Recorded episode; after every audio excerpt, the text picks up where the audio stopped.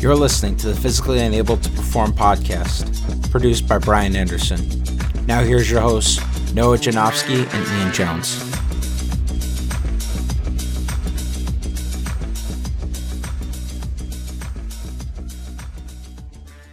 Welcome to the Physically Unable to Perform podcast. My name is Noah Janofsky, and I am here in beautiful, rainy West Chester, Pennsylvania. But I'm joined by two of my very good friends. We'll start with my co-host and best friend, Ian Jones. Jonesy, how the heck are you?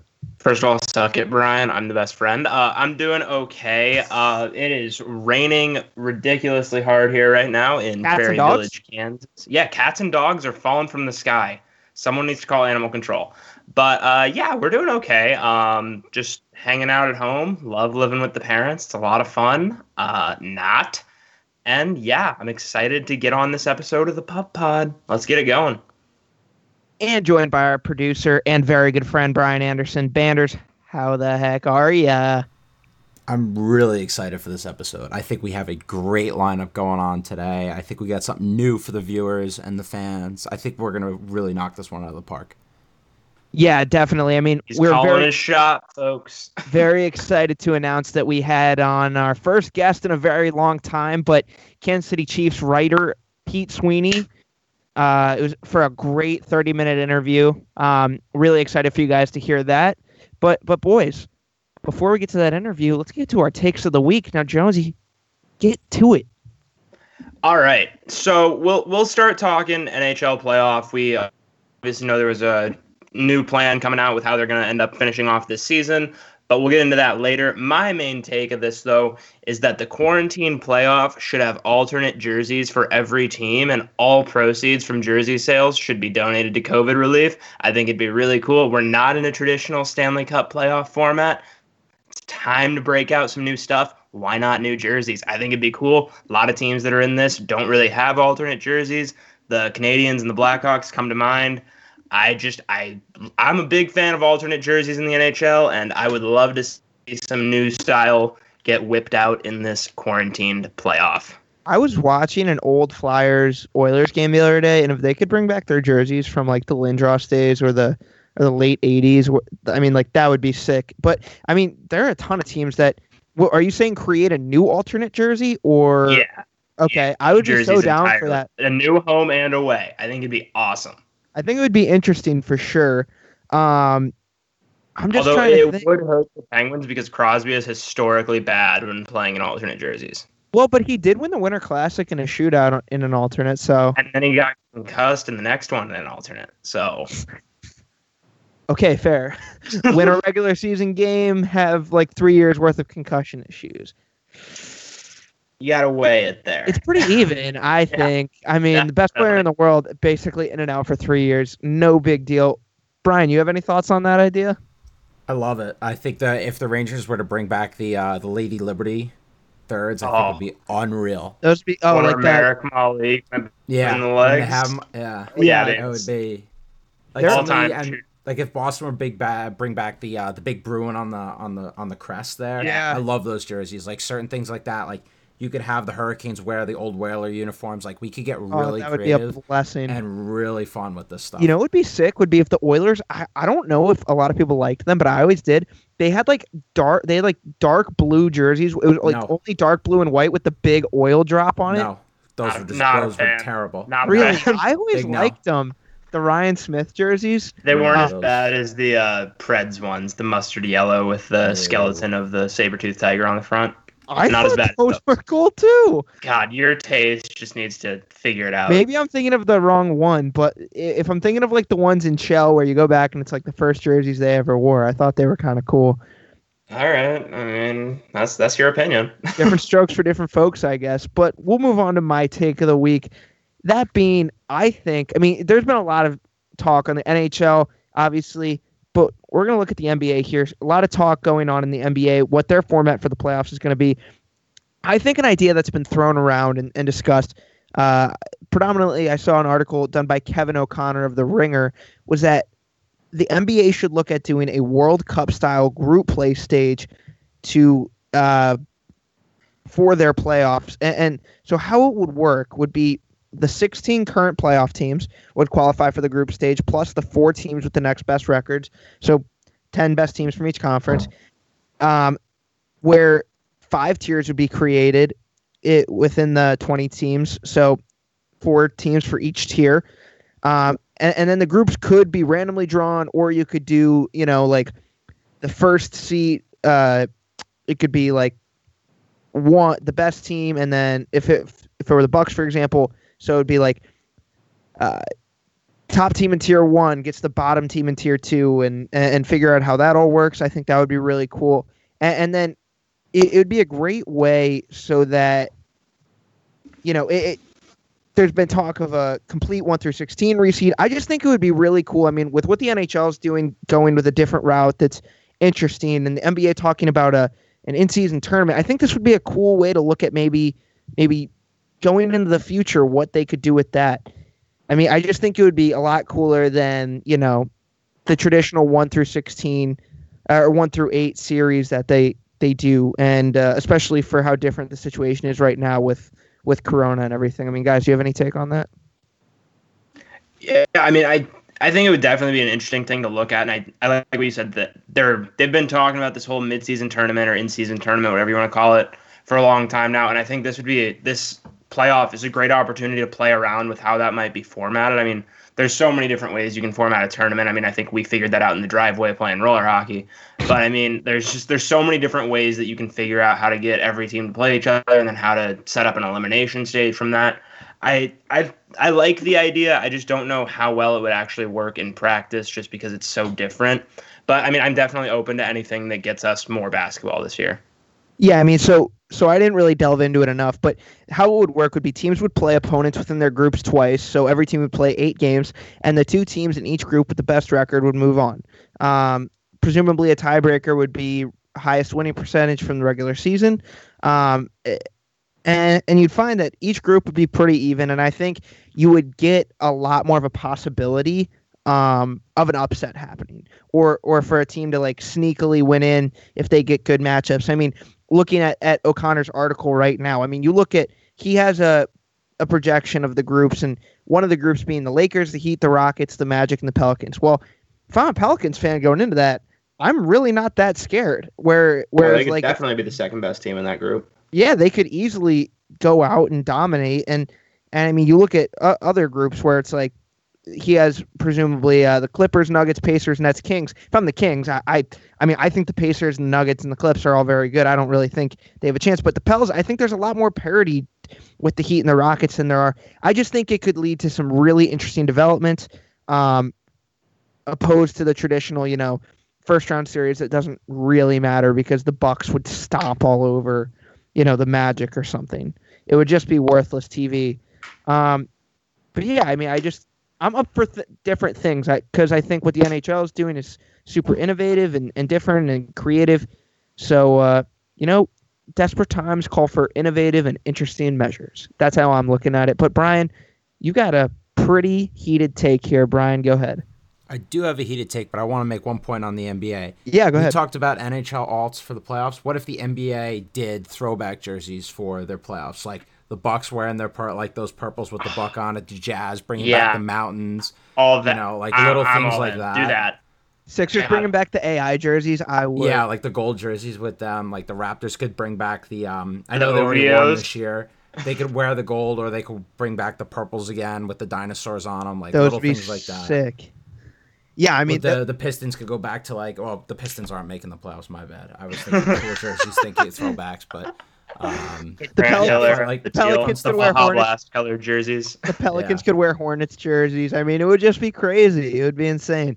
Um, no, but that okay, real quick. Speaking of alternate jerseys, the Memphis Grizzlies have that Vancouver Grizzlies throwback. Yeah, like they would be able to wear that. Yeah, but okay, real quick. I will never understand why it still says Vancouver Grizzlies on that jersey. They should have just changed it to Memphis. It's like five. It's six letters or seven. I can't even count. But it's so dumb that they have another city on their jersey. It makes no I sense to me. The Nugs could Sorry, do. Quick.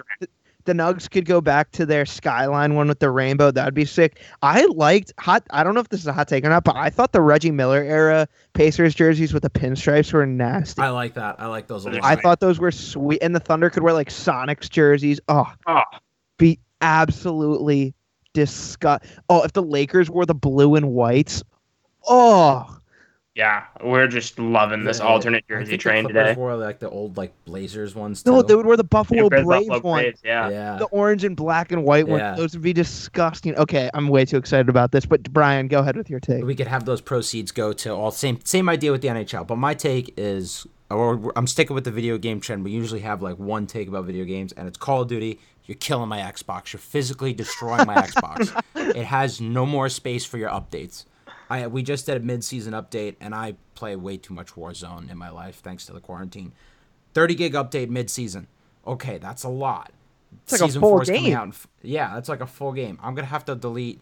uh, I might have to delete a couple games off my thing as of right now. I've already basically cleared out. So my Xbox runs Call of Duty, Shell, Overwatch, and Battlefront 2 right now. I'm definitely gonna have to delete one of those games to do this update. Like if we're talking 30 gigs in the middle of a season, what is it gonna be? Double 60 gigs? Like how long am I have to wait? Wait two days to just play again? Play again? Like Activision, figure it out. Like everyone complains about it, how big they are, and then the servers are kind of lousy at times. Like, yeah, how how big do these files need to be? Figure it out. Everyone's Xbox, PlayStation is suffering. So I mean, quick solve to your problem here. External external hard drive, man. Yeah, but that costs it's money, like though. a terabyte of data, and they just plug into the USB port. And I mean, that does get rid of the Jewel charger on the side of the Xbox, but I mean, you, you gotta weigh your options. Here. I mean, it's just you have to. And I mean, when you're looking at that much storage, sometimes you got to go for the external hard drive, man. It's not I optimal. might have to. I mean, but still, Brian, it- I just wanna it You offer got takes my- me four forever to gigs dri- right now, man. I mean, figure it out. Brian, it, I ta- it just want takes to me forever to download this stuff. I just want to offer my thoughts and prayers to you be, during this difficult time. Oh yeah, I'm really I'm really suffering right here. Well, it's also um, that COD. COD. Here's what you need to do. When you have a good game mode, can you just leave it the fuck on, please? Dirty old houseboat or whatever it was was the best. It was like Rust and Shipment and well, did you see the playlist they're running now? no, I have 24/7 shoot house, 24/7 shipment, okay. Uh, team deathmatch. I'll stop uh, complaining then because that's pretty good. But like the playlist they put out for multiplayer is unbelievable. Right also three v three knives only gunfight was absolutely electric. You're just running around throwing knives at each other on these small maps. that was a good time. throwing knife throwing a knife directly into somebody's cranium virtually is one of the more satisfying things that I've experienced in life. It's yeah, just we, we don't condone any of this in real life. Like, No, don't, this is don't, obvious. don't go running around with knives and throwing them at people. Like, okay, don't but that. this is also Keep like the, the mom. This is also the mom talk that like when my, when I was like 12, my mom being like, "No, if you play COD in real, uh, you're gonna start shooting people in real life." Like, oh, Nope. you're right. I'm so yeah. Like I'm gonna go purchase an AR-15 at age 12 and just start destroying my neighborhood. Yeah, definitely. The little kid who stole my basketball is absolutely done for. Like what? because of COD? Are you kidding me? I might develop some bad language, but like that's about it. I remember I used to have to bring Grand Theft Auto over to your house in a different games case so that your mom wouldn't get suspicious, and we I played still GTA have in your it. basement. I I bought it off eBay at age 15 because like I was like, fuck this, I'm not waiting anymore, and I still have it in the NHL 15 case. At a boy. Beautiful. It's Beautiful. not even like it's not even like I'm afraid of hiding anymore. It's just like it's a nice ode to the past. Yeah, exactly. Don't fuck I mean- with tradition. Helicopter guy had to live on somehow. Exactly. But with that, some really good discussion for our takes of the week. But let's kick it to our interview with Pete Sweeney. Great interview. So happy to have had him on. Here we go, Pete Sweeney. Don't shove sand up a flea's ass in there. Knock on wood if you're with it. And now we are fortunate enough to welcome on Pete Sweeney. Pete is the editor in chief and the lead Chiefs writer for SB Nation's Arrowhead Pride. He also hosts the Chiefs pre and post game show on 610 Sports Kansas City, while also co-hosting the KC Morning Show. Pete, thanks so much for coming on. How you doing? I'm doing well. Thank you guys for uh, welcoming me on. I mean, definitely, definitely. We're really excited to talk some Chiefs football with you. Obviously, reigning Super Bowl champions, Ian and uh, I both lived in Kansas City for a very long time, so definitely know how excited that city was for the Super Bowl. But um, you know, we'll get right to it here. Um, obviously, Denver loaded up on offensive weapons. uh, for Drew Lock in the draft. San Diego got their hopeful QB of the future, and the Raiders actually, I mean, draft a, a clone of Tyreek Hill in the first round. Pete, if you were an opposing GM trying to build a team to beat the Chiefs, would you follow the rest of the AFC West's lead and uh, try and run and gun with the Chiefs, or would you would you go a different route? Yeah, I think the bottom line right now for every team that's trying to compete, be it in the AFC West or the AFC in general, the first step is having a quarterback. So I think you saw Denver take that step, and now they believe in Drew Lock. I thought it was really interesting that they went two wide receivers back to back to begin the draft. They are sort of waving that proverbial white flag that says, all right, we know that in order to stick with Patrick Mahomes, we're going to have to score with Patrick Mahomes. But again, the first step is the quarterback. So I look at the Chargers. You see them draft Herbert. That that makes sense. He's not going to be ready from what you can tell at the beginning of the year. So maybe they start with Tyrod Taylor. I don't necessarily believe in Derek Carr in Oakland. So I'm curious to see if Marcus Mariota out of the blue might make a run to to win that quarterback position. So I think the first step is quarterback, and that's why to me the Baltimore Ravens have the best thing going because they've sort of checked that box off. Lamar has to perform in the playoffs. I think everybody knows that, but they've now surrounded him with a better defense. And let's see now if they can roll with the Chiefs. Don't forget, in this upcoming season, only one team is going to have the bye in the AFC, and that's going to be huge because the other teams will not. They'll be playing that extra week. So the Ravens and the Chiefs have something immense to play for that really has not existed before since you would have the two byes. Yeah, I think that's really interesting. I mean, I totally agree. I don't really believe in Derek Carr there, but I, I agree with what you said. I think Mariota could be coming up for a little bit of a resurgence here this season. Um, I like what they've got going there. Uh, drafting Ruggs in the first round, I thought was a really good call for them because obviously speed is king in the NFL right now. Right. And when you add something like that, that just adds a whole nother element to your offense that the defense keeps them on their toes. And I think LA is a really interesting situation with Herbert and Taylor there because I think you might get to a point in the middle of the season where you see something in Herbert off the off the game field where they might end up plugging him into the starting role if Taylor's not getting them where they want to be. But I think right now like you said, it's just it's keeping up with the offense of the Chiefs, and obviously, you, like you, said, all starts at the quarterback position, and the AFC. It's it's an open field as far as the rest of the field goes from behind the Chiefs and the Ravens. So I think it'll be really interesting to see there. Well, and Pete, you mentioned the uh, Ravens and the Chiefs. Obviously, are the are the front runners going into this this year with the uh, going into this year top two seeds from last year's playoffs. Do you think there's like a dark horse team that might give the Chiefs a lot of trouble? Like matchup wise, or, or do you think the Ravens are probably their main competition? I think the Colts are really interesting from last year, and they probably felt like they were a quarterback away. And Philip Rivers has some of this unfinished business, I think, both to prove to the LA Chargers that he wasn't done and to finally find a way to beat the Kansas City Chiefs. So you see them being ultra aggressive, going for guys that they see fit. They traded their top pick in the draft for DeForest Buckner and ended up paying him all that money nobody's really talking about the Colts, and they felt a quarterback away. Don't forget last year, and I know the Chiefs had a number of injuries early on in the season, Tyreek Hill and Watkins and Eric Fisher included. So you have to keep that in mind. But Jacoby Brissett beat Patrick Mahomes. I mean, that's the sentence that you could say with accuracy. I know there were injuries. I know Pat was injured. Uh, so what are they going to be able to do now? Now that they feel like they've got a quarterback in Philip Rivers who still has a lot left in the tank.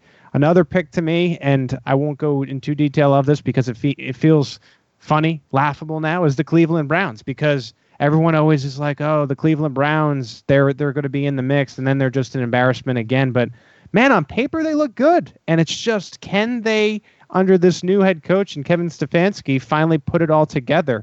Because then they they may be interesting in the AFC as far as being in the top two teams. I just don't think anyone comes close right now to the Ravens or, or Chiefs, as you alluded to. Yeah, I mean, I think definitely good points made there, and, and I think it's interesting. I mean, from I'm I'm actually an Eagles fan, and uh, looking back these last couple years, it I can't remember a, a, team returning as many starters as the Chiefs are from their Super Bowl win. I mean, w- that being said, with 20 of their 22 starters returning, do you think the Chiefs are are going to improve? With obviously now being at the mountaintop, with I mean, a lot of continuity there. Obviously, Andy coming back, the whole staff. Um, or, or do you think there's potential for a regression? I mean, there's always potential for a regression when you have the top five or a top five offense for two years running. So the Chiefs have been able to pull that off. You, you would think, okay, this has to slow down. But what is the ultimate, maybe not card, I guess you could say, is that they have Andy Reid, who is reinventing himself every year for the past 20, 21 years. I mean, you as an Eagles fan probably got to see a little bit of that. He outwards welcome a little towards the end there when the Eagles felt like they couldn't get over that next hump. He was finally able to achieve that in Kansas City. And I think what's different about the Chiefs, and this isn't to take away from Donovan McNabb or Michael Vick or anything like that, is I think they feel like, and Andy Reid feels like he finally has the quarterback perfect quarterback he's always dreamed of in Mahomes, where he does have these really rare traits. He's really good out of structure to an extent what Vick and McNabb were, but almost to the extreme level. And so I think through Mahomes, they'll continue to be able to reinvent themselves. They've restocked a bit. I thought the Clyde Edwards Helaire pick was really interesting because I talk about how Mahomes is the perfect quarterback for Andy Reid. You know how Andy Reid handled Philadelphia with Brian Westbrook. And this is someone that they compare to Brian Westbrook the Chiefs actually went as far to say as he may be better than Brian Westbrook, and this is added to an offense with Tyreek Hill, Travis Kelce, Mecole Hardman, Sammy Watkins. What can they do next? Like they've been looking for that Kareem Hunt replacement for a few years now, and a lot of people here seem to think that that is what Clyde Edwards-Helaire can be for them. Yeah, and I mean that's a great point. And going with that, do you think Damien Williams obviously had a very strong Super Bowl? Do you think uh, Edwards-Helaire is going to come in and get the lion's share of the carries, or do you think that's going to be a big battle in camp? Yeah, this is an interesting for for fantasy owners too. I think it'll be a running back by committee, at least to begin the year, where maybe they're sharing the ball a bit. What's interesting about Williams is he's had a really productive back-to-back playoffs where I think he had 10 touchdowns, all these yards, might be the most productive non-Mahomes player for the Chiefs when you look at all the numbers combined thing is he can't stay healthy during the regular season. If you were to ask me, do you bet that Damien Williams is going to last 16 games? I'd say no, because he just hasn't been able to do it. That could open the door for for Clyde, and, and even if he is able to stay healthy, I think Clyde is a little bit more of a three down back than Damien would be, and and that's what the Chiefs see him as. So as the season goes on, like I said, even if Williams is healthy, I think you see Clyde get more and more and more touches. And this is something I think that is just generally sometimes lost in the NFL when you talk to fans and stuff.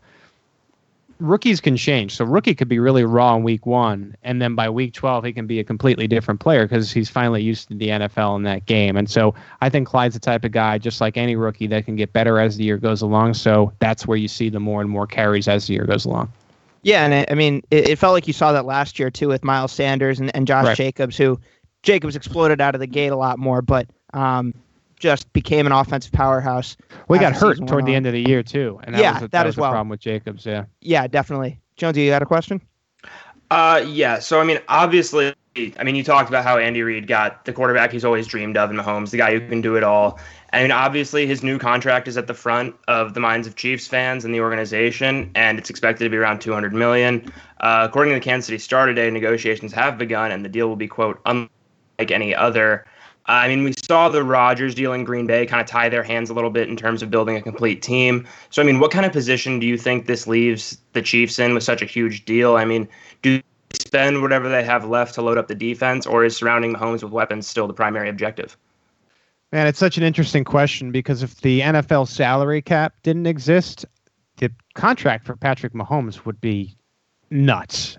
I mean, eh, yeah. you know what I mean? Like you, you almost couldn't pay him enough money for what he's able to do for you as a franchise and the amount of tickets and merchandise and TV and absolutely list goes on and on what that would be worth. So the NFL cap, salary cap it, it, it does throw a wrench in it. And so what some people are suggesting, I saw Pro Football Talk say this as well, is you give him a percentage of the salary cap and it could be renegotiated or you put certain terminology in your contract where rather than saying okay he's going to make x money per year if the salary cap goes up he's making more money. If it goes down he's making and that is an actual problem this year because it actually may go down for the first time i don't even know how many years but a really long time where the salary cap would go down instead of up with all the covid stuff. So for this one to two year period that might benefit the chiefs in the sense that they don't have to commit all of this money to Mahomes because knowing that he's tied to the salary cap percentage, he may make a little bit less that first year. Where it could benefit Mahomes is okay, you get to year two or three, 2021, 2022, all of a sudden that percentage is going up and up and up. And you can see that with his uh, contract. What's interesting about it, though, is it'll set a new precedent for the NFL because you've seen how these quarterbacks work. Like you'll turn around one day and Carson Palmer will be the highest paid quarterback, Kirk Cousins, because it's just the next quarterback up. So they sort of follow suit more than any other position. So you Right. you tend to wonder if Mahomes does get that salary that is tied to the salary cap number, will this be how Dak Prescott does his deal, how Deshaun Watson, Lamar Jackson, who should be coming up soon, will they start Mhm. to say, well, we want a percentage too? How does that affect players like um, a Camille, a Khalil Mack comes to mind, where maybe he's not a quarterback, you know, but maybe Nick Bosa, he, he's that important of a player for your team where now they want that. It, it could change the entire league, and, it, and it's fascinating both from Kansas City's standpoint because they want this damn thing done as soon as possible. And then for the rest of the NFL, how is this going to impact contracts moving into the future? Right. That's a really interesting point about setting that whole new precedent. Uh, and I actually have a follow up. Do you think that there's any chance that Mahomes is the kind of guy to take a pay cut in order to keep this team together? You know, I think he, I think he is. I don't know if pay cut is the right word. I think I'll put it this way. So I think you know, in your first contract, you have to make your money, right? Because no one knows the future. Anything can happen. I mean, not to get morbid, but you, you you're you're not guaranteed tomorrow. I mean, look at Kobe Bryant out of the blue, like just you know, no, you know, with with that whole tragedy and stuff like that. You've seen worse injuries. You know, uh, in when it comes to sports, someone's career is over. Look at Alex Smith, who was a Chief and then moves to Washington. All of a sudden, you snap your fingers, he may never play another game again. So I think you got to get your money. Where I could see Mahomes adapting is just being a little bit more flexible, where he says, "Okay, we're all in on hashtag running it back for 2020. Let's let's push the money further down the line, and may- maybe I won't make X amount in 2020." but damn, I better be getting 50 million in 2022. And then that gives the Right. Chiefs a little bit of time to figure it out. So I think in this initial contract, no on the pay cut, but definitely to the point where he'll have conversations with his representation. And Mahomes, I truly buy this genuine feeling of wanting to be historic and wanting to be like Michael Jordan. And there are conversations that need to be made there. Now, you talk about a pay cut. I would say, again, this is thinking really far down the line, but say you get to contract number two, where you start to enter Tom Brady territory. Like, what if by then he has three titles? He's going to want to keep it competitive in Kansas City. I think for contract two, you might be looking, as long as Mahomes is still rolling, at a potential cut in the sense of, I'm going to take less because I know if I can start to approach what could be by then six championships, that's going to be more beneficial for me in my lifetime as far as endorsements and stuff like that. It, it's I know that's wild to say. Oh, it, you it just makes me smile. Well, the thing that's crazy is it's really not that unfathomable. Like it's not that hard to imagine. I and I, I it, it took me a while to adjust that too because uh, as a sports journalist and analyst, you try to be as honest as possible. Like back in the Alex Smith days when I was covering Alex Smith, you sort of had to curb people's expectations. Like the Chiefs are not as good as this last Alex Smith game was. Now it's like you almost have to convince people you're not crazy for saying things like, "Yeah, I could see Andy Reid chasing Bill Belichick," even though again, he is five titles behind and at the age of 60. Because in the next 10 years, you blink, maybe by the time Andy Reid is 70, the Chiefs have three or four. And isn't he going to be hungry to try to push it a little bit to maybe get to six and be one of the best coaches of all time? So, like, I don't know. It, it is an interesting conversation to have for sure. Right. I mean, I've been trying to convince people I'm not crazy ever since week one of last year against the Chargers when I immediately said Patrick Mahomes is the best quarterback I've ever seen. And I mean, people laughed at me, but, you know, it's holding true so far. So I'm going to stick to it for now. Well, I mean, Pete, have you seen a quarterback step into the league like this, just and just truly dominate? Maybe even just an athlete in general. I mean, the first one that comes to mind, and I was really young when he jumped into the NBA, but was like LeBron James. Like, it doesn't Right. feel like we've had it this dominant of an athlete so quickly. it was the perfect storm, right? So you have Patrick Mahomes with all this raw talent. No offense to Buffalo, but if the Chiefs don't make that trade and he goes to Buffalo, he's not performing this well. He just isn't. And so you see the Chiefs trade up 18 picks for Patrick Mahomes.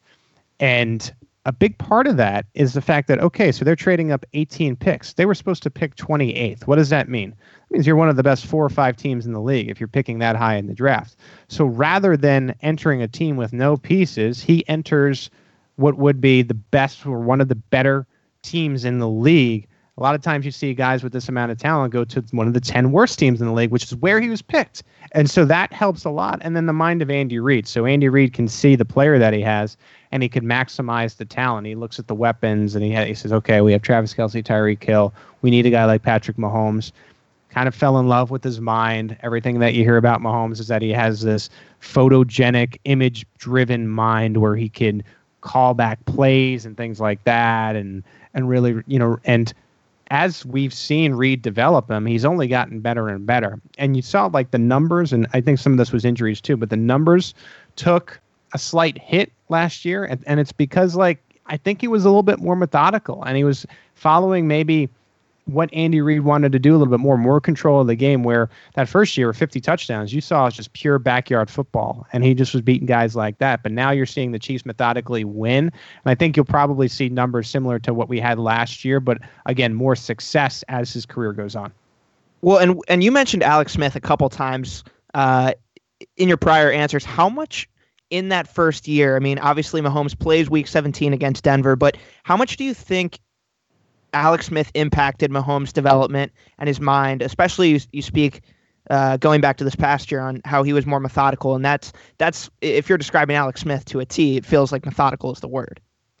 Yeah, it it was an incredible job by Alex to handle the situation that the way he did. I mean, he wasn't happy at the beginning. It, there was some hard feelings, and then quickly it felt like he overcame them and said, "I'm I'm just going to try to go out and have the best year that I can." And with um, I'm going to go out and try to have the best year that I can. And he went and did that. And all the while, he was training this quarterback who he knew would be taking his job. Like, imagine, eh, eh, you know, I know you guys are probably students or you're going on your first job, whatever, and you're really passionate about it. And they bring in a, who's someone who's going to be your replacement and you're supposed to train this guy knowing that at the end of the year you're going to get fired and you do it with a smile on your face and you still give 110%. That's essentially what Alex Smith did. Andy Reid and Patrick Mahomes, whenever they're asked after the fact, okay, what did Alex Smith mean to you? A common read phrase is, well, Patrick Mahomes owes him a mansion for what he was able to to give him in that year. And really what it did is it made him from a college athlete where again, you don't have to manage as much to a pro. And he learned how to be a pro from Alex Smith. Ends up taking that year, turning into one final game where he dazzled week 17 on a few plays, and the Chiefs said, okay, he's ready to go for next year. And then they end up trading Alex Smith. But tremendously thankful. And Patrick Mahomes says that he, he actually talks to Alex Smith every so often, every couple months. And you could ask anyone in Kansas City, knowing that everybody is rooting for Alex to be able to someday play again as he comes back from this injury. You recently saw that that E60 where he's getting close, and so I'm eager to see if he's able to do it. You mentioned. Yeah, uh, ooh, oh, go ahead, Ian. No, go ahead. Oh, yeah, okay, I, mean, I was so, just gonna say. I mean, I think one of the things like you brought up how Mahomes, or Alex Mahomes owes Alex Smith a mansion. I mean, I think Chiefs fans definitely all have the utmost respect for Alex Smith for just the way he handled that situation and kind of took Mahomes under his wing and like you said, acknowledge that he was going to end up replacing him. But I mean, I think I speak for all Chiefs when I say we all just have the utmost respect for Alex Smith and the way he handled the situation. Yeah, it couldn't have been any better. I, I think you, I think you've seen even some of the greats like Brett Favre. That is a small stain on what was an outstanding career of like, well, Aaron Rodgers comes in and they have all these problems, and it led to a really messy ending it could have been messy in Kansas City, where Alex is like, I'm not going to talk to him, but he just isn't like that. He's a he's a good person, and that's why you know you hear that stupid phrase. Sometimes the worst things in the world happen to the best people. I truly feel that way about Alex Smith with this injury, and thankfully, it seems like he he may have a chance to play again, which is unbelievable. Well, and it's funny you mentioned Green Bay. There's a lot of potential for something similar to happen again. It seems like, but you also mentioned Andy Reid um, chasing after Bill Belichick. Do you think there's any similarity um, in in the Alex Smith uh, Patrick Mahomes scenario that as there was to Drew Bledsoe and Tom Brady at the beginning of Brady's career? I, I think only because of the year that Alex Smith was able to have at the end. This was the best year of Alex Alex's career, and the Chiefs were rolling. They ended up losing the playoff game, the last game that Alex Smith played, more so because Travis Kelce missed half the game than anything else. I mean, you took Travis Kelce out of the game because of a concussion, and the Titans stormed back, something freakish had to happen with a touchdown pass to himself by Marcus Mariota. The referee had really like two ridiculous, questionable calls. Not that you want to blame it on the referee, but there was an insane stoppage of forward progress that would have went for a touchdown fumble re- return. So just insane, insane circumstances, and he never really got another shot, you know, to to to take over the reins just because of, of, the circumstances. And there were a lot of Chiefs fans that were upset, and I, I remember at the time Travis Kelce wasn't even thrilled about just handing the keys to Patrick Mahomes based upon what Alex was able to do that final year in Kansas City. And so I think that's why he was able to get, I would say, a pseudo mega contract with the Washington Redskins. And again, people were, were curious as to whether Mahomes would work. But I think by like week four or week five or whatever it was in that 2018 season, people were really starting to freak out in Kansas City. Yeah, I mean, so you've spoken to Andy Reid and obviously his incredible ability as a head coach.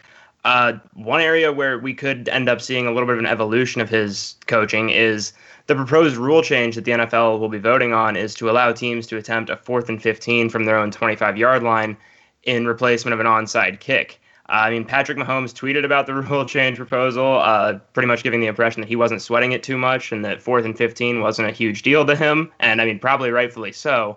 But I mean, what do you think of this proposed rule change and what it could mean for the Chiefs and Andy Reid? Yeah, I, I know there's a lot of people in Kansas City that are like, well, the Chiefs are going to be up 21 nothing before the other team touches the ball because you're allowed to do it while you're you're up, but they'll still treat it as an onside kick. I mean, I think the Chiefs are compared to the rest of the league in a slightly at least to most teams better position to convert fourth and 15 than you know maybe you, you would say like the Miami Dolphins at this point if you if you have Fitzpatrick or you know we talked about the Chargers with Tyrod, Tyrod Taylor and I just I think they're in a better position than other teams but I don't think they're going to like abuse the rule because if you look at the percentages I mean it's still it's it's quite a feat to convert fourth and 15 especially when you think about it as an untimed down and the team is defensively is going to be able to prepare it. Where it gets interesting is like it'll be treated like a like a regular fourth and 15 so mm-hmm. how penalties come into play. I mean you could have a really good play drawn up where someone gets open think about andy reid's mind and the defensive player knows how important this is just pulls down the player and then all of a sudden the chiefs have the ball again and so right. i think that i think the chiefs will use it the same amount of percentage as they would an onside kick and it's rare the chiefs have to do that don't forget this is insane too ever since Patrick Mahomes took over, they haven't lost by more than a score. Think about that. That's crazy. So they've they're rarely in a position where they're having to crawl back in games. But if right. they are, they're better positioned than other teams to keep the ball if they need to. And so whether that's fair or not, well, I think you just say to other teams at that point, well, go get a quarterback then, you know? Yeah, absolutely. I mean, so far we've seen 15 yards is not too big of a deal for Patrick Mahomes. And I mean, kind of on the flip side of the ball here. I mean, obviously last all se- last off season we added a ton of defensive pieces from Tyrann Mathieu to Frank Clark, and Spags took over the defense. We even drafted Juan Thornhill. Um, but in my opinion, that's what Chiefs what put the Chiefs over the top this year and allowed them to achieve what they did. But I mean, what do you think the future looks like for all these guys in Kansas City? Because I mean, we've talked about the contract and how that's going to take up a large amount of the money that we have to spend on guys. I mean, just what do you think the future looks like for these guys?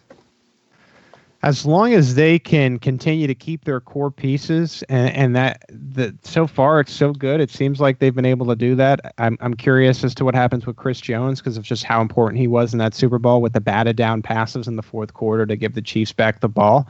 But as long as you can keep these core guys and start to start that new england process where you you pay the guys that you think you can't replace and you let the other ones walk for more than they're worth value wise and so you get compensatory picks uh, I think they're in good position to, to, maybe start to create this dynasty. Where where teams really fail is when it it, it seems like the players get a little too um, obsessed with what their own value is, as opposed to we can do something really special in Kansas City. And as long as they keep winning, the coaching staff ha- seems to have control of that. And and we saw it with Sammy Watkins. I really started to think that there was no way Sammy would be back. I think the Chiefs would have to trade him because they weren't going to be able to pay him what they did. And somehow, some way, I think based upon the ability and, and the promise to at least be within the Super Bowl mix once again, Sammy was able to come back with an affordable deal. As long as you continue to take measures like that, I think the sky's the limit, and we could see them in the Super Bowl conversation for the next five to ten years at least. And, and again, we'll, we'll see how it goes. God, that just I love hearing that. Just Super Bowl conversation for the next decade. God. Yeah. Go Chiefs. I mean, yeah, but I mean, obviously, all those guys. I mean, they performed extremely well. I mean, the Honey Badger made big plays at game after game throughout the regular season. I mean, Frank Clark had a game-sealing sack in every game of the postseason. I mean, and Juan Thornhill. I mean, he looked like the real deal until he got hurt. I mean, I'm really excited for that guy's future. But I mean, it's just with the Chiefs' defense, so much of it, I feel like um, the outside world kind of attributes to Arrowhead Stadium. And with the current state of the world, I mean, it looks more and more likely that the 2020 NFL season is going to be played without fans at games. So, I mean, what sort of impact do you think that has for a team who has one of the biggest home field, or should I say, home crowd advantages in all of sports? And I mean, are we going to see the Chiefs, how much the Chiefs really rely on the power of Arrowhead? Yeah, I, I think it'll be interesting. I, I don't think it'll necessarily affect your win and losses. I, I, I think there still is an advantage of just simply staying home. You know, and Andy Reid noted that in his last press conference where you're not having to travel from coast to coast and you can just stay in, in your own home and there's comfort there. And yeah, I think you, you'd rather have the Arrowhead crowd than not. You know, you said you're a Chiefs fan. You've seen that the crowd can cause delay of game penalties and false starts and some of those little things and momentum swings and whatnot. But there's enough of an advantage in simply staying at a home where I think – it's hard to, for me to believe that you take away fans and it's going to lead to a win or a loss where you wouldn't have gotten, you know, what what the other result was. Well, Pete, we uh, really appreciate you ha- having uh, you coming on the show. But before we let you go, we want to ask: Do you have a record prediction for the Chiefs next year? I do. Right now, I, I have them at, at 13 and three at this point. I think the beginning of the season is is it's a tough ask for them to to sweep right through. And I especially look at that sequence where they have I think it's the Raiders and then having to travel to Buffalo. We just talked about traveling. That's a tough stretch, and and it's hard for me to believe that they get out of there perfect. I think you see some bumps at the beginning. I have their losses right now to the Ravens on the road, the Broncos on the road, and the Saints on the road. But again, would I be surprised if they win any of those games? No. I mean, that's that's what Patrick Mahomes and the culture he's created in Kansas City tells me. So we'll see. But yes, I, I, I think they're competing for the top record in the AFC with 13 wins. Well, Pete, thank you so much for coming on. For those of you who don't know, you can follow Pete at PG Sween S W E E N on Twitter. Pete, thanks so much for coming on. Don't shove sand up a flea's ass in there. Knock on wood if you're with it. And we are now back after that great interview with Pete Sweeney. Again, Pete, thank you so much for coming on. We really appreciated it.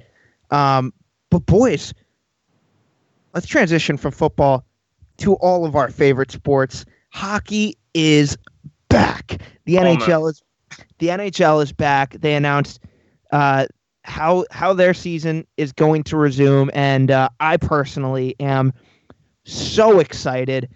Ian just put on the John Lennon classes glasses. Things are getting intense. But for those of you who don't know, let me explain the playoff format to you. So, how it's going to work 12 teams from each conference will be in these playoffs. Jonesy, I literally am looking at you and I cannot take you seriously. You have to. I'm sorry. Folks, you have to imagine the biggest D bag in the world. And that's what I'm looking at right now Okay. with these circle lenses. They're staying on. I'm sorry. That's my best friend. But anyways, 12, 12 teams from each conference are going to be in. And how it's going to work is the 5 through 12 seeds in each conference will play in a five game series dubbed as the qualifying round.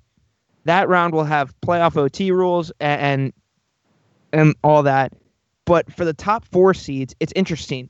The Lightning actually when it was brought to the NHLPA originally voted against the 2014 playoff uh, since at the time there was no proposed uh, round or games for the top four seeds to to play, and so they they voted against it because the teams that would actually be getting a, a bye wouldn't really be getting an advantage. In fact, they'd be getting a disadvantage because they wouldn't have seen game action prior to prior to the first round. So those those lower seeded teams, say Pittsburgh, who's the the five seed, were, were to play Philadelphia, being the fourth seed. The Pens would actually have an advantage because they got three games of intense game action going into a, a series. But that problem was solved as the one through four seeds are actually going to be playing in a round robin where each team plays each other once to reseed the top four uh, of each conference with regular season OT rules, that being a five minute three on three and a followed by a shootout if still tied. So, folks, your top four seeds in each conference are in the East, Boston, Tampa Bay, Washington, and the Philadelphia Flyers. In the West, it's the St. Louis Blues, Colorado Avalanche, Vegas Golden Knights, and the Dallas Stars. The Eastern Conference matchups are the five Pittsburgh Penguins playing the 12 seeded Montreal Canadiens, six seeded Carolina Hurricanes playing the 11 seeded New York Rangers, the Rags, Brian's Rags. At the seven seed, the New York Islanders playing the Sonk Daddies, also known as the Florida Panthers. Uh, eight seeded Toronto Maple Leafs playing the Columbus Blue Jackets. And in the West, we have the five seeded Edmonton Oilers with three of the last four years Art, Art Ross Trophy winners uh, playing the 12 seeded Chicago Blackhawks. The six seeded Nashville Pres- Predators playing the 11 seeded Arizona Coyotes. The seven seeded Vancouver Canucks playing the 10 seeded Minnesota uh, Wild. And lastly, last but not least, the eight seeded Calgary Flames playing the nine seed Winnipeg Jets. Now, guys, I'm interested in both of your thoughts on the format in general. I love it. I mean, I like you said. I mean, it's innovative. It's exciting. It's something new. It's something we haven't seen before. Um, I mean, when you look at it, there's a lot of different ways that this could be interpreted and the ways that it's going to end up panning out.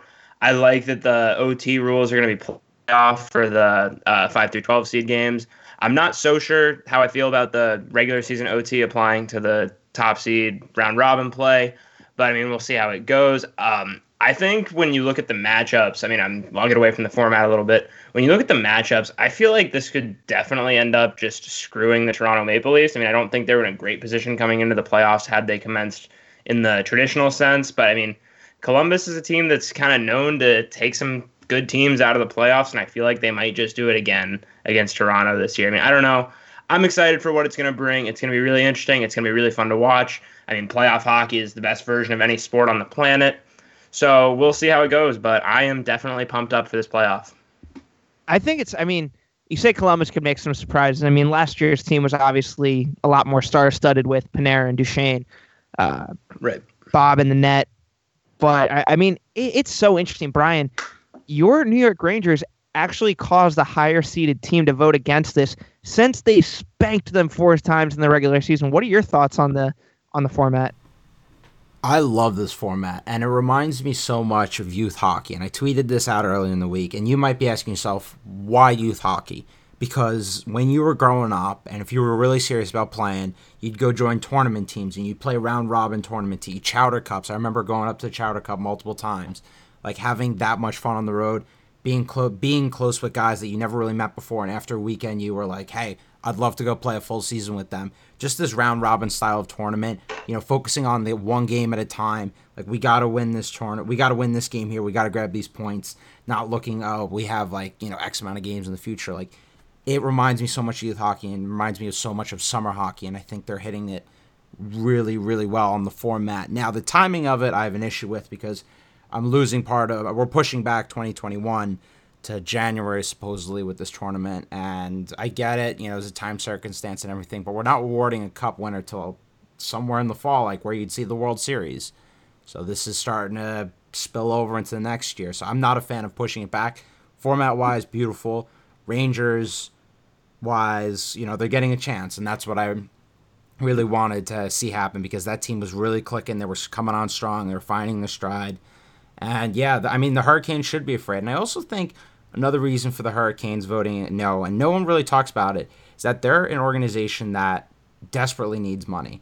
And if you're a player, you're thinking, you know, Tom Dundon, obviously new owner, but they they base barely skate by uh, dollar wise, and they might be thinking to themselves, "I know they guaranteed contracts, but you know what happens if something happens? Like seriously, if you think about it, what happens if the organization can't meet uh, meet ends? Like they run out of money. Like Tom Dundon had a terrible investment in the AAF. Like if they run out of money, I know they're guaranteed. The NHL probably back it up, but say something out of the blue really happens. Like you're losing out on fan revenue, you're losing out on all this stuff. Like revenue is always a big thing. If you're a player, you're you're getting paid a good amount of money. You want to make sure you get paid that. So I think money I think money crept in a little bit. I know it's more of a stretch, but it's something to just to just think about. Yeah, and I mean, I, I think that's an interesting point. Do you guys have any uh, thoughts on any teams that might have gotten screwed? I mean, Carolina might be one, but that also could be that the Rangers were just surging, and, and that's how it all worked out. But do you think any Strong teams surging, got? They were. Yeah. Do you think any teams got like definitively screwed out of this? Um, I mean, I don't think anyone really got screwed. I mean, teams made the playoffs that shouldn't have. I mean, I mean that might screw up their position or whatever. I don't really know how the draft's working with all this. I haven't looked too far into that. But I think what's more interesting than teams getting screwed is the teams that might get a significant advantage, and there's only going to be two of them, is the teams that are going to end up playing, or the, the teams that are going to end up having the hub cities at their home arena. I mean, obviously, there's not going to be well, fans well, of the games. I'll just cut you off there because Bettman already said that if like the Blackhawks or if they choose Chicago as a hub city, the Blackhawks won't be playing there. Really? Huh, yeah. Okay. So I, I, didn't put, know that. Never mind. No, it's Screw all good. Me. God. Yeah. I, it's I all saw, good. I okay. just didn't want you to go on a tangent that uh, was unnecessary. I, I think I think a couple teams get screwed here. I mean, if you're Boston or St. Louis, I think you're looking at yourself and and you're like, wait, so especially Boston, like I won the we won the President's Trophy this year, but we got to come back and play three games and against some really really good teams that were all surging, especially Tampa and Philly. Uh, when when we paused, just to reclaim my one seed that I reason that we reasonably earned in, in the regular season. I, I think it's actually it's a great idea from the NHL's perspective, but if I were either of the one seeds, you have no there's so much so much more of a chance that you're gonna, you know, go down in the standings or go lose your seeding, I should say, and, and end up having to play a way harder team in, in what's the actual first round. So that being said, it, there's so much upside for the Flyers and and and Dallas, where you're getting an opportunity to go play these teams in a one game, one game, anything can happen. And it's basically in the East. It's okay. We do not want to play Pittsburgh. Any that that's I mean Sid, Gino, a healthy Guentzel. You never know. You never know. And both their goalies have have either been strong this year, and I, I know we talked about that at length in a recent episode, but or I mean Murray has a lot of playoff success. Obviously, two cups. Brian, go ahead. Not a little different. Just popped my head. Not talking about these. Taylor Hall finally made the playoffs. Oh, well. Do we do we count the qualifying round as the playoffs? That's good enough for me in my book. Good, good for the heart. It's postseason well, play, baby. Yeah, I mean it'll it'll definitely be interesting. But I think, look, I think if if you're, I think the top three teams in the West are pretty much going to go chalk through. Eh, the The West playoffs don't really scare me. It, looking through the qualifying round matchups, though, I think if there's one upset that I so here's what I'll say. I don't think the Rangers beating Carolina would necessarily be an upset because I think the Rangers had a pretty good chance of sneaking in as the eight seed at the end there, um, just with how how well they were playing. Um, but in the West, I think I think there's a legitimate chance that Chicago could beat Edmonton. And, and I say that because Patrick Kane has always been a big game player he could pump out three points every game. He really could. There, yeah, he's that guy. Yeah, if Corey Crawford's healthy, he's very solid, and I trust him a lot more than Mike Smith. I mean, if I'm not mistaken. Uh, and, and when Leo and, and Connor are not on the ice, the Oilers are just a completely different team. I, I just think that Chicago could easily beat Edmonton. And I say easily, just it's it's very easy to imagine.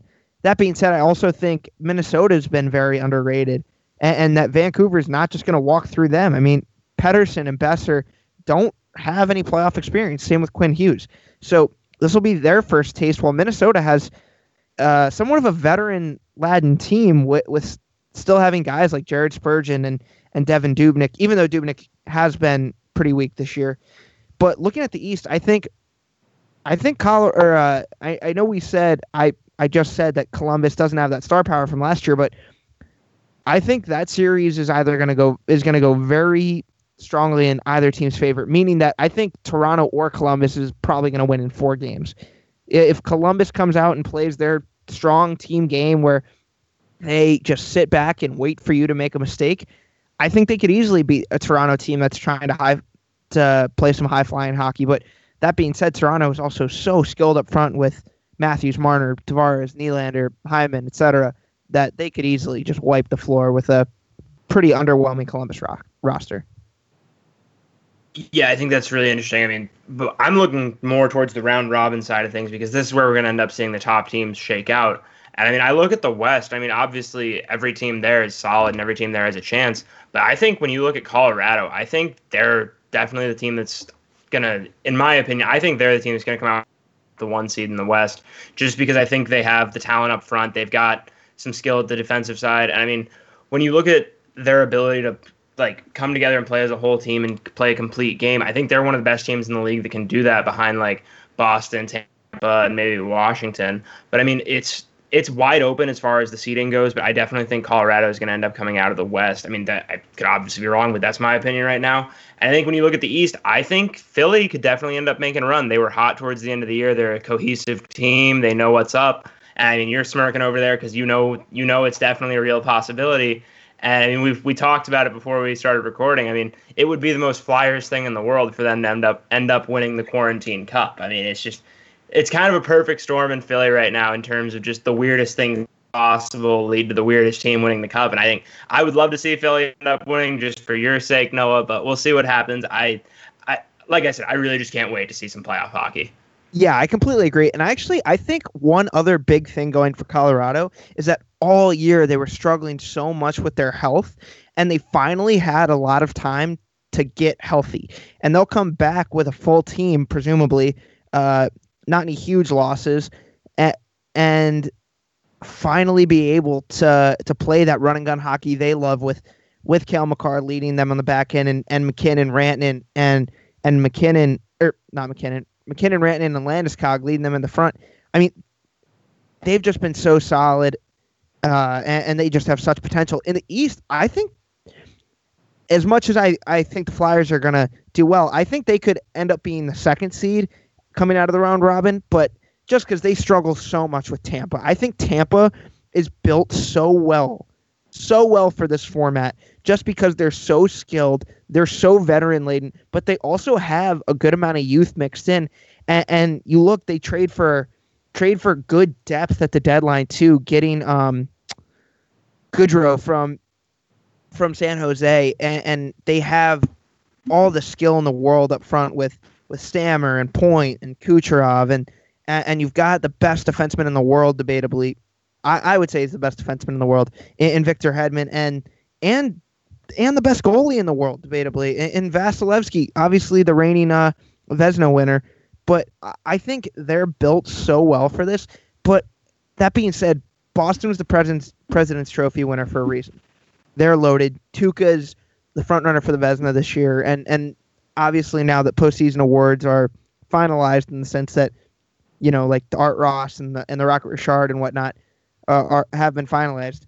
It it's easy to see him getting the Vezina. But Jonesy, I, I really like what you said said about the Flyers. I mean, obviously it's me being optimistic because this is the first really actually legit good team they've had in a long time. But when that season came to a pause, they had just come off of beating the Caps. They had beat Boston and they were playing such strong team hockey. They finally have good depth. They've got the funniest guy in the league in, Hay- in Kevin Hayes, the best one. And I mean, debatable. Yeah, I know. I'm just saying it because he's up for the award. But um, I mean, when I just when I look at the Flyers, they've got a really good mix of young and old, and that's why I think Tampa and Colorado are going to do well.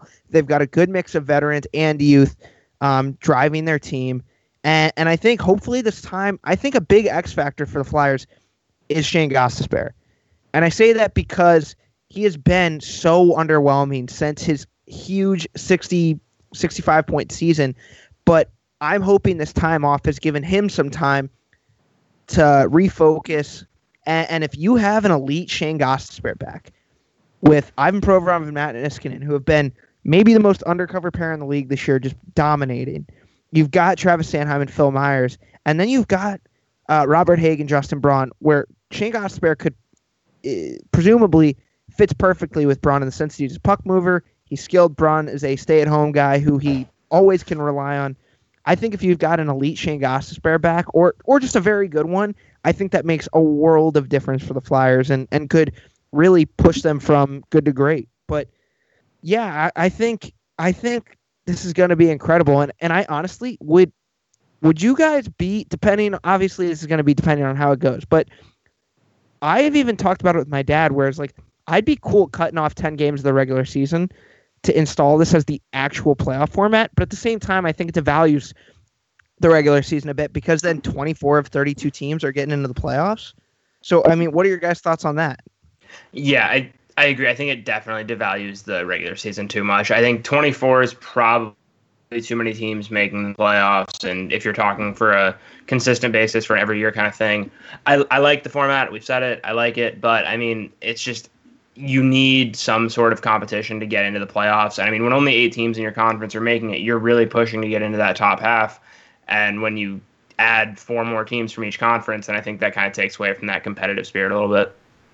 You'd be awarding mediocrity too. Yep. Like, Montreal should not be there. Chicago should definitely shouldn't be here. Like both those teams, I watched a lot this year, and they their defensive zones and their neutral zones.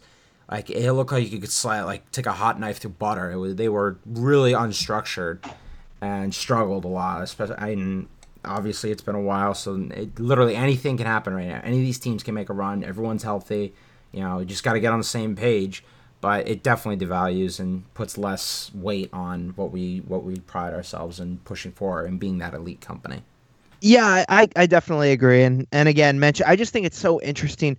What about and we talked about it with the NBA potentially adding a in season tournament. Would you be interested in in a some some form of in season tournament where a team that wins could guarantee themselves a a top two seed in their division so that they're getting home ice at least in the first round or do you think the NHL should just stick with its 82 games and, and normal playoffs when when we can go back to normal? I, I think they've got a good thing going right now. If it ain't broke, don't fix it. I think the 82 games, 18 playoffs from each conference works. I don't think there's really a reason to mess with it. The only reason we had to mess with it this year was obviously because of the whole COVID situation.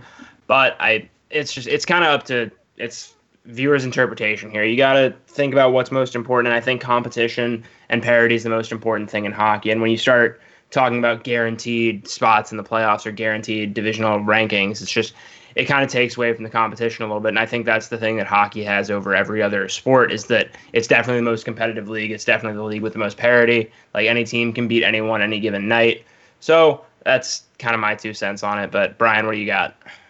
Just fix the format to get in the playoffs. Make it one through eight. Yep. None of this wild card BS, but otherwise keep it the same. Just figure out the rest of the format, fix that, and we're okay here. That's how I feel as well, Brian. Was more just a question for discussion's sake. But folks, that is going to be the episode for today. That is all the time we have. Follow follow the Pup Pod on Instagram and Twitter at the Pup Pod. Uh, follow Ian at uh, Ian Jones underscore seventeen and follow Brian at the Hockey 411 on Twitter and Brian underscore Anderson 2 on Instagram. Follow me at Njanowski55 on Twitter and at Janowski55 on Instagram. It's you know it's been a couple weeks, Jonesy, but r- remind me what they say. Those who can't play podcast. We love you guys.